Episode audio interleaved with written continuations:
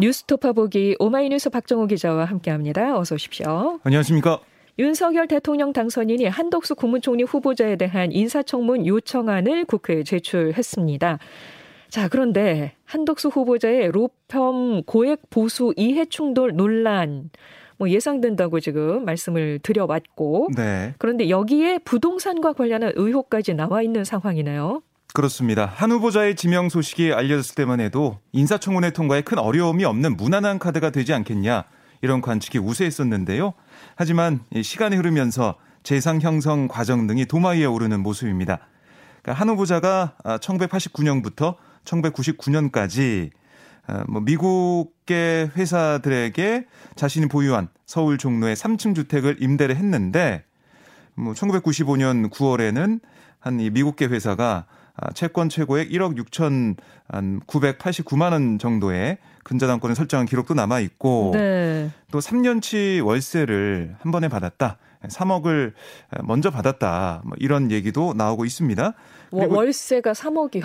아, 3년치, 3년치 예, 월세가 월세를 한 번에 줬다. 오. 근데 그 당시에 이제 고금리 시대였잖아요. 예, 예. 그 돈을 받아서 은행에만 넣어놔도 이자가 상당한데 뭐 그런 건 좀 어떻게 된 거냐 이런 얘기도 나오고 있고요. 예. 이 종로에 있는 주택인데 사실 우리가 집을 내놓을 때는 그 근처에 내놓잖아요.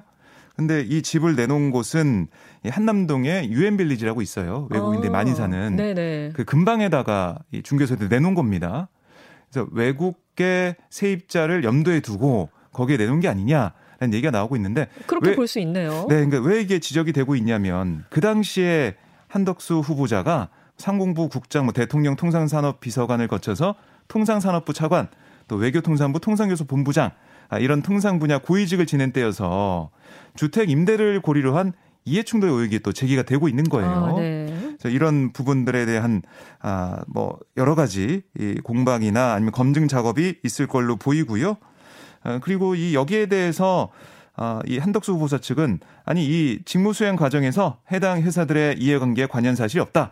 부동산의 이름에서 진행된 거다. 별 문제가 되지 않는다. 이런 입장을 보이고 있고 또 이 주택을 어 100억 정도의 매매를 시도한 그런 상황도 있었거든요. 거기에 대해서는 네. 매도 시세를 문의한 적은 있지만 현재는 매도 의사가 없다 이렇게 전했습니다. 부동산 문제 이거는 어, 어떻게 보면 앞으로 계속해서 논란이 될 것 같고요. 그리고 이제 고문으로 그러니까 김현장 법률사무소 고문으로 일하면서 4년 4개월간 18억이 넘는 고문료를 받은 사실 이것과 함께 청문회 쟁점이 될 것으로 보입니다. 네. 한편 한덕수 후보자는 본인과 배우자를 합쳐서 총 82억 5,937만 원의 재산을 신고했는데 이 가운데 본인과 아내의 예금 보유액이 51억 5,447만 원에 달했습니다. 인사청문 대상들의 도덕성이 국민의 눈높이에 맞느냐 이게 중요해 보이는데요. 네. 어, 민주당은 한덕수 후보자를 비롯한 내각 인사들에 대한 송곳 검증을 예고했죠. 네, 민주당 인사청문 TF 국회에서 인사검증 기준안 이걸 발표했는데요. 정책 역량, 공직 윤리, 적조적세, 적재 적재 이런 3대 원칙에 따라서 직무 역량, 공직 윤리, 국민 검증 이런 3대 기준을 마련했습니다. 아, 그리고 시민 검증을 위해 국민 검증 제보 센터를 설치하고 후보자 관련 의혹 비리 신고 창구를 개설해서 당 차원의 모니터링을 하겠다. 이렇게 설명을 했는데요. 아, 특히 이제 공직윤리 부문을 보면 문재인 정부의 7대 기준 그러니까 병역 면탈, 불법 재산 증식, 탈세, 위장 전입, 논문 표절, 성 관련 범죄, 음주운전 이걸 준용하기로 했고요. 여기다가 뭐 갑질 특혜십이나 혈연 지연 학연 등을 활용한 네트워크 부조리 행위에 대해서도 책임을 묻겠다 이렇게 밝혔습니다. 네. 그리고 인사청문회 슬로건을 아, 능력과 자질, 국민이 예스해야 패스 뭐 이렇게 정하기도 했는데 국민의 동의를 얻지 못하면 어떤 경우도 청문 보고서를 채택하지 않을 거다 이렇게 강조를 했습니다. 네. 하지만 여기에 대해서 국민의힘은 아니 현 정부에서 이낙연 전 총리, 뭐 강경원 전 장관, 김상조 전 공정거래위원장 위장 전입 논란에도 임명된 거 아니냐? 아, 그리고 현 정부가 야당 동의 없이 임명을 강행한 이 34명 인사 가운데 대부분이 이 7대 기준을 어겼다라고 지적을 하면서 내로남불이다라고 비판을 하고 있는데요. 5년 만에 공수가 바뀌었어요. 이 여야가 국민의 눈높이를 맞추기 위한 공방을 치열하게 벌일 것 같습니다. 예. 대통령직 인수위원회가 정부 조직 개편을 새 정부 출범 이후로 미루겠다고 밝혔습니다. 네, 안철수 인수위원장은 인수위 기간 중에 조급하게 결정에 추진하기보다는 당면 국정 현안에 집중하는 게 바람직하다 이렇게 설명을 했는데요. 그래서 여가부 폐지 얘기가 있었잖아요. 네, 네. 여가부 장관도 이번 조각에서 발표할 예정이다. 설명을 했습니다. 네. 임명된 여가부 장관이 조직을 운영하면서 그 조직에서의 문제점이 뭔지 국민을 위해 좀 더 나은 개편 방안이 있는지 여기에 대한 계획을 수립할 아, 그런 계획이다라고 설명을 했고요. 여가부 장관이 그 계획을 수립하고 여러 가지 여가부 관련된 개편 방안을 마련하는 역할을 맡게 됐다. 이렇게 설명을 했습니다. 네. 아, 또 그동안 인수위가 정부 조직 개편 문제에 대해 심도 있게 검토해 왔다라고 설명을 하면서 최근 국내 경제 문제, 외교 안보의 엄중한 상황을 고려했다. 정부 조직 개편 문제와 관련해선 야당은 물론 전문가 등의 각계각층에서 다양한 견해가 있을 수 있기 때문에 뭐 들어보겠다 이런 얘기를 했는데요. 그러니까 사실 현실적인 문제도 있어요. 이게 정부 조직도를 내놔도 이게 정부 조직법이 국회에서 가로막히면 통과가 안 되는 거거든요. 의석수에서 밀리는 정부 여당 그러니까 국민의힘으로서는 뾰족한 방법이 없는 상황입니다. 네. 여소야대 전국에서 임기 초반 국정 공백을 최소화하고 자칫 6일 지방선거를 앞두고 좀 부담이 될 수도 있기 때문에 속도 조절하는 게 아니냐 이런 음. 관측이 나오고 있습니다. 일단 이번은 그냥 그대로 가자. 그러면 통과가 빨라질 수도 있다. 이런 최소한 계산이네요. 지방선거 이후에 추진하고 예. 9월 정기국회를 겨냥해서 이 안을 마련하지 않을까 생각이 듭니다. 네, 내각 인선이 현재 정부 조직에 맞춰서 발표가 되는 건데 네. 아, 그렇다면 언제쯤 그 인선이 발표될까요? 네. 지금 뭐 막판 검증을 하고 있다. 이렇게 전해지고 있는데요. 장지원 비서실장이 경제부총리 후보군을 포함해서 막판 검증에 시간이 걸리고 있는데 검증 보고서가 내일까지 오면 낙점된 사람들은 일요일에 다 발표할 수 있다. 이렇게 설명을 했어요. 아, 그러면은 뭐 곧 곧, 나오는 네, 거네요. 그렇습니다. 이 3일 안에 이제 나올 수 있다 이런 얘기네요. 네, 경제부총리 뭐 이 금융위원장, 경제수석을 비롯해서 몇몇 장관들은 인선이 마무리될 것으로 보입니다. 예. 근데 좀 눈여겨 볼 부분이 현역 정치인 기용을 최소화한다. 이런 대원칙을 세워놨거든요. 예.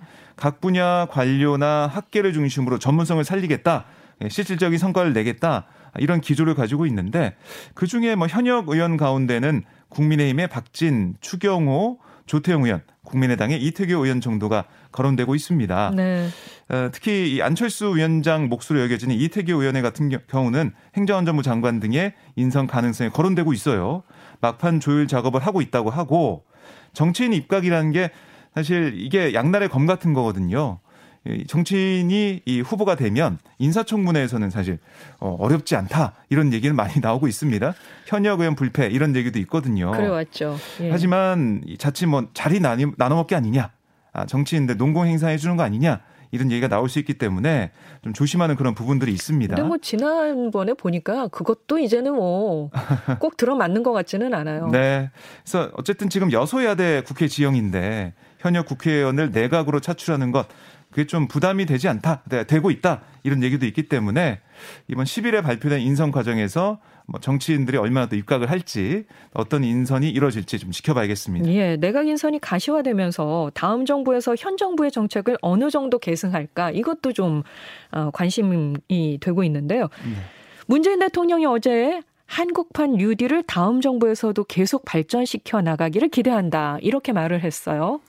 네, 문 대통령이 어제 청와대에서 한국판 뉴딜 사업 관련 장관들과 민간 부문 유공자들 함께 이 오찬 간담회를 했는데요. 문 대통령은 디지털 뭐 그린 대전환과 포용성 강화는 정부를 초월해서 흔들림 없이 추진해야 할 방향이자 대한민국이 선도국가로 나아갈 수 있는 길이다라고 강조를 했어요. 특히 정책의 이름은 바뀌더라도 다음 정부가 정책의 내용만큼은 지키고 더 발전시켜 나가면서 대한민국의 대표 브랜드 정책으로 만들어주길 바란다. 또 한참 가속도가 붙을 무렵 정부가 교체되지만 다음 정부가 이 방향성을 이어받아 선도국가가 되기 위한 노력을 계속해야 한다. 이렇게 거듭 강조를 했습니다. 네, 바람을 정, 밝혔고요. 네, 정책의 연속성을 얘기를 한 건데요. 하지만 지금 윤석열 당선인 측에서는 예산을 삭감하겠다. 이런 벼르고 있는 정책 중에 하나다라고 네. 전해주고 있거든요. 네. 한국판 뉴딜이 내년도 예산안 편성 지침에서 좀 사라지기도 했습니다.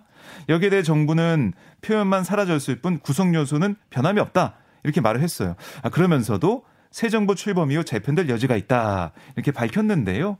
아, 문 대통령의 바람과는 달리 윤석열 정부에서 대대적인 구조조정이 이뤄질 가능성 좀 제기되고 있습니다. 네. 6일 지방선거 광역단체장에 출마하는 더불어민주당 후보 등록이 마감됐습니다.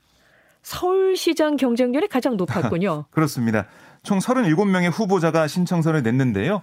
서울시장 경선에 송영길 전 대표 어, 예상대로 예, 등록을 했고요. 그다음에 박주민 의원 그리고 김진애, 정봉주 전 의원 등 6명이 입후보했습니다. 또 다른 격전지인 경기도에서는 안민석 의원과 조정식 의원, 염태현 전 수원시장 이렇게 3명이 공천 신청을 했고요. 아, 김동연 새로물결 대표 같은 경우는 입당 작업이 아직 그 합당 작업이 마무리되지 않았기 때문에 이게 좀 봐야 될 것 같고 전북에서는 송하진 지사와 아, 그리고 안호영 의원 그리고 김관영, 아, 김윤덕, 유성엽 전 의원 등이 후보 등록을 했습니다. 광주에서도 이용섭 시장과 강기정 전 청와대 정무수석 등 4명이 신청서를 냈고요. 세종과 제주에선 3명이 등록을 했고 부산과 대구 인천에서는 각각 변성환 전 부산시장 권한대행과 서재현 전 대구 동갑 지역위원장 그리고 박남춘 인천시장이 뭐 홀로 수사표를 냈습니다. 네. 충북에서도 노영민 전 대통령 비서실장 그리고 전남에서도 김영록 현 지사가 단독 신청을 했는데요.